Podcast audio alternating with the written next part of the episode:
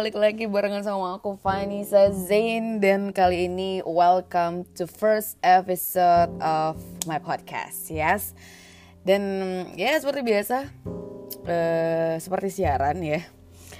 Aduh grogi cuy. Mau bikin podcast episode 1 kali ini Aku bakal ngebahas tentang uh, Problematika perempuan di usia aku gitu ya. Gila berat gak tuh pembahasannya? Tapi well uh, I'm so happy dengan kondisi aku yang sekarang gitu ya.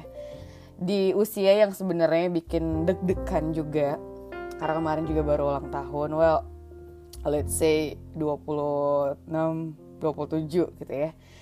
Ya di usia kayak begini tuh cewek tuh sering sering kayak apa namanya kayak random mood gitu ya aku juga kadang suka nggak ngerti sama keseharianku seperti apa.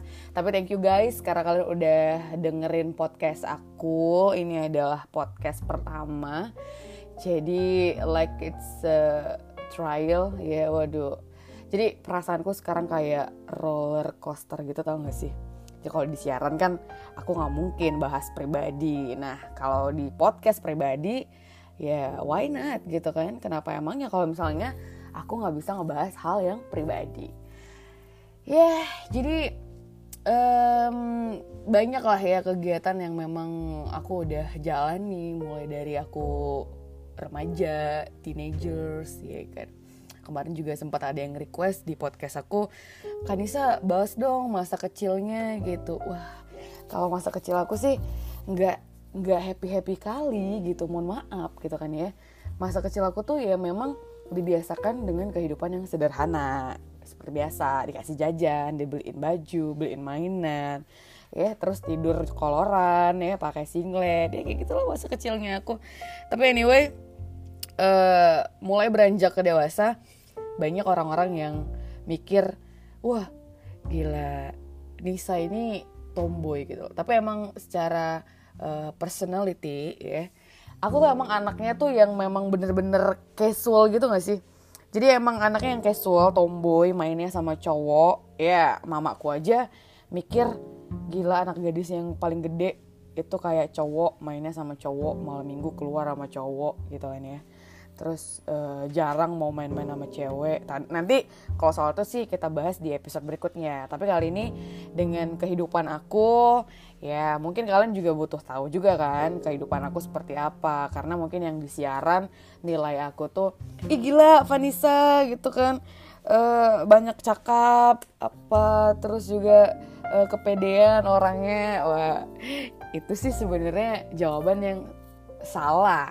salah banget kalau misalnya kalian itu nilai aku kayak gitu gitu sebenarnya tuh aku aku nggak tahu ya kalau dari sisi introvert, extrovert, ambivert, aku ada di mana. Tapi aku rasa kebanyakan uh, dari penilaian-penilaian secara ini ya detail gitu. Aku pernah coba untuk apa namanya menilai diriku sendiri. Itu memang aku lebih extrovert orangnya. Entah kenapa. Tapi aku ngerasa aku kadang juga bisa introvert loh jadi aku nggak nggak terlalu suka uh, apa namanya keramaian gitu tapi aku bisa bersosialisasi nah jadi problematika yang mau aku bahas sekarang itu mulai dari aku remaja sampai sekarang. Banyaklah hal-hal yang aku rasa berubah di kehidupan aku. Salah satunya uh, dari sisi kemandirian gitu. Emang sih dari awal kuliah aku udah mandiri gitu kan. Terus karena aku nggak sama sama orang-orang yang BCA gitu. Eh nggak ada yang canda nggak nggak nggak. Aku tuh emang mandiri uh, karena emang dibiasakan sama bos itu. Bos itu maksudnya orang tua ya dibiasakan sama orang tua itu kayak yang ya udah kau pilih aja kehidupanmu gitu. Kau mau kuliah di mana? Mau ngambil jurusan apa? Mau belajar apa? Kau mau hobi apa? Ngerjain apa? Mau ke mana? Itu kayak sebuah kebebasan gitu sih dari orang tua aku. Dan I'm so lucky gitu ya. Aku juga benar-benar sangat beruntung mendapatkan orang tua yang seperti itu gitu. Jujur aku bilang karena sejauh ini orang tua aku tuh pakai sistem tarik ulur ya. Jadi dia paham uh, anaknya itu maunya kayak gimana tapi dia juga memberikan ultimatum gitu kan. Ketika aku melewati batas ya mereka udah pasti ngasih punishment gitu kan. Ngasih hukuman. Ya udah. Sampai sekarang lah ya sampai di usia aku yang di 20 around 27 jadi uh, aku ngerasa dulu aku sempat mikir gitu ya di umur 22, 23 aku nggak pengen loh nikah uh, lama-lama gitu. Di usia 27 yeah. cuman mana bisa kita bilang ya kan? Namanya juga kadang takdir bisa berkata lain. Allah juga udah uh, menuliskan takdir. Pokoknya banyak lah hal-hal yang memang membuat aku berubah. Dan sampai saat ini aku berubah uh, mulai dari apa namanya cover diri gitu. Dulu aku nggak berhijab sekarang aku berhijab gitu kan. Dulu uh, aku tuh suka yang pakai baju serba mini gitu kan pakai rok. Ya namanya juga event kan. Aku juga apa namanya uh, circle-nya itu ada di entertain gitu. Pakai rok mini terus sekarang juga udah mulai bahkan sekarang udah mulai risih sama celana jeans. Tuh gimana woi? Coba.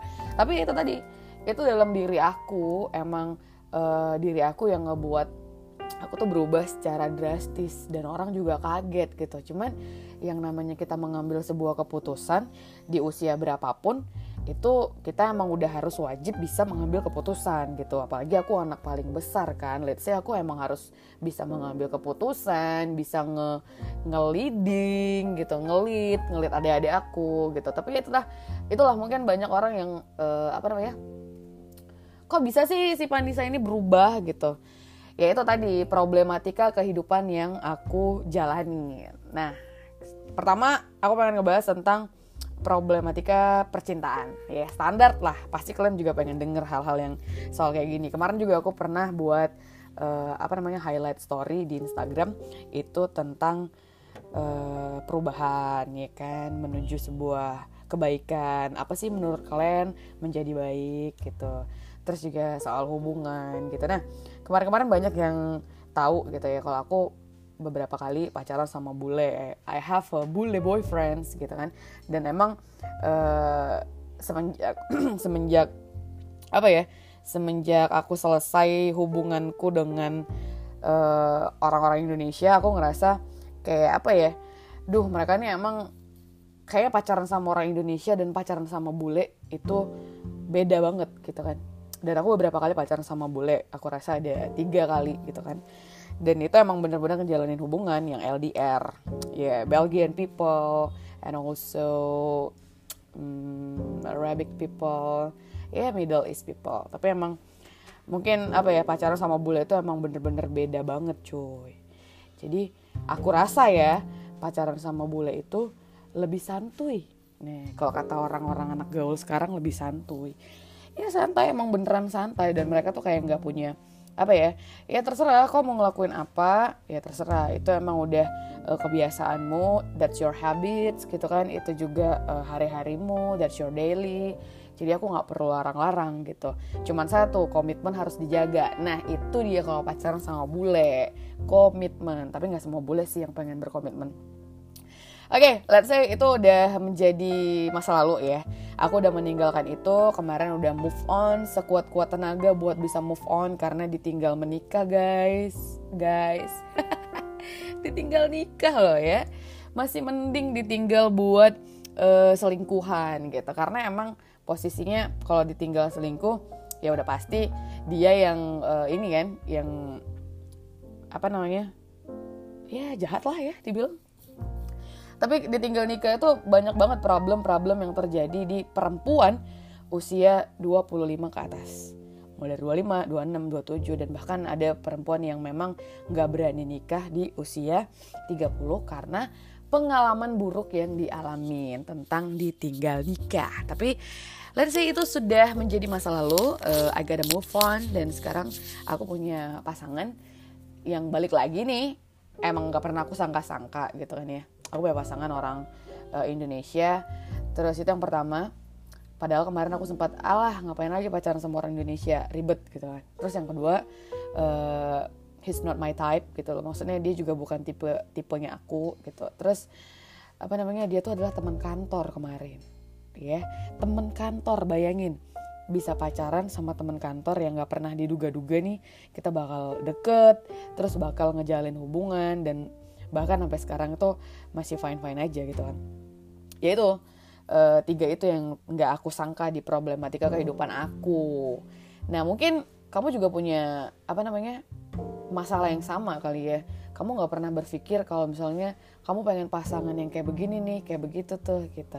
Tapi ya problematika yang memang aku mau highlight di kali ini itu adalah uh, perempuan di usia 26 27 ya let's say seperti itulah ya. Aku nggak pengen kelihatan muda. Sebenarnya aku masih eh nggak nggak pengen kelihatan tua. Sebenarnya aku masih 21 tapi bohong. Ya udah gitu. Jadi problematika itu sekarang aku ngerasa kayak sebenarnya bukan takut nggak nikah sih. Tapi takut ditinggal. Jujur ya jujur. To be takut ditinggal lagi gitu. Takut uh, menjalani kehidupan yang sia-sia makanya sebenarnya kalau misalnya dibilang uh, perfeksionis selektif gitu I must be kayaknya ya yeah. aku harus perfeksionis harus selektif juga untuk menjaga perasaanku ini tadi gitu nah selain itu problematika yang belakangan aku rasakan itu adalah kayak uh, swing mood yang bener-bener berlebihan sih. Aku rasa emang bener-bener berlebihan. Kadang aku suka marah, kadang aku suka sedih, kadang aku suka diem, kadang aku suka ketawa. Waduh, aku ngerasa kayak aku udah gila apa cuman ya weh gitu. Tapi emang hari-hari aku tuh ketawa ya karena namanya aku siaran gitu wajib ketawa itu menjadi hal yang wajib dan nomor satu di kehidupan aku. Setiap hari harus ketawa. Karena kalau aku nggak ketawa, aku nggak bakal ngerasain yang namanya uh, apa namanya feeling good gitu. Maksudnya yang feeling better gitu kan. Aku nggak ngerasain yang namanya perasaan yang enak ketika aku nggak ketawa. Dan boom, seminggu ini problematika aku adalah aku tidak ketawa.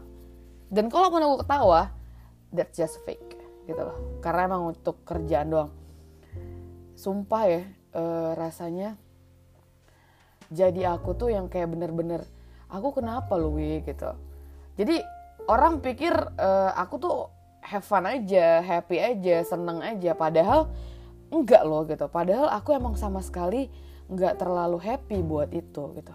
Ya aku ngejalanin kerjaanku setiap hari ngebuat konten apa siaran ngelucu ngelawak kasih tahu info ini itu ini itu yang kayak kalian sering dengar di radio yang aku tempat tempatin sekarang gitu.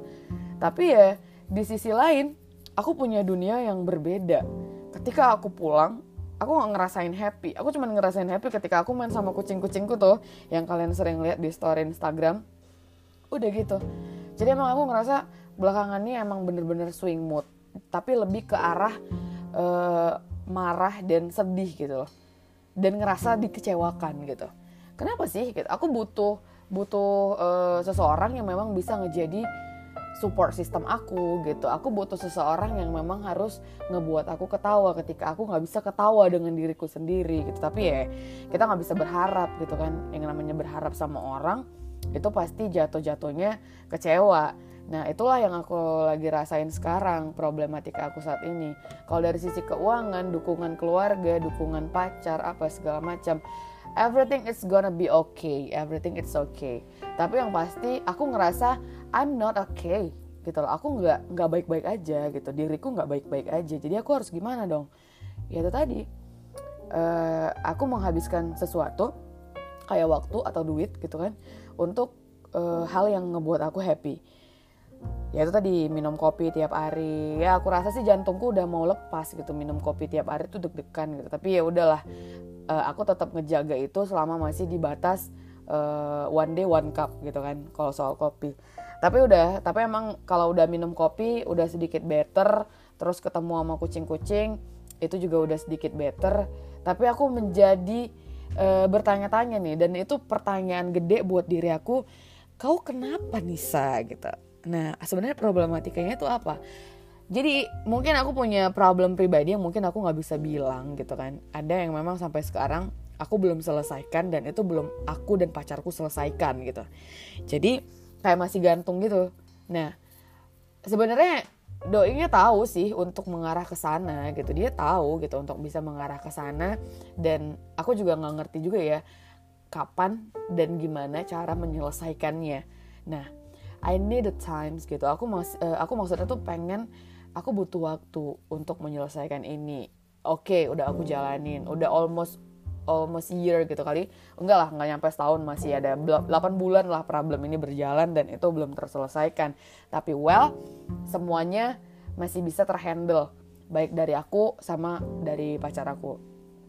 Cuman itu tadi aku ngerasa problematika tuh masih ada di situ yang paling besar ya kan? Karena ini menyangkut sebuah kepercayaan. Itu dia problematika tergede yang aku rasain. Tapi sejauh ini uh, aku masih ngerasa ada di zona yang titik aman gitu. Yes maaf berhenti. Ya udah. Jadi eh, problematika yang tadi aku bicarain itu adalah soal uh, kepercayaan aku apa krisis kepercayaan ya sama diriku sendiri? Bahkan sampai aku nggak nggak percaya aku bisa ngebuat diriku bahagia. Nggak percaya aku bisa ngebuat orang lain bahagia gitu. Ya udah aku melakukan hal-hal yang memang ngebuat aku lupa sama uh, keswing mutannya aku tadi itu. Jadi kayak aku jalan-jalan jarang lah jalan-jalan. Aku belanja gitu ya aku beli ini beli ini. Dan baru-baru ini aku beli gitar buat nemenin uh, keseharian aku ketika emang aku yang kayak kesepian gitu biar aku bisa nyanyi-nyanyi ya bodoh lah mau bisa main gitar mau apa segala macam tapi yang penting bisa tahu kunci.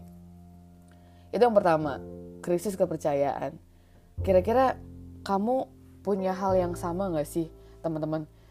Kamu di usia yang 25 ke atas itu punya masalah atau mengalami sebuah krisis kepercayaan. Nah, kalau misalnya kalian uh, punya problem yang sama gitu ya, krisis kepercayaan sama diri sendiri dan juga orang lain, itu kalian boleh share ke Instagram aku ya ketika podcast ini udah upload di episode 1 dan hmm, kalian boleh komen kasih tahu juga krisis kepercayaan yang seperti apa yang kalian alami terus kalian juga boleh mention aku di Twitter di at f apa namanya? F nisa zain ya. At f n i s a z e i n.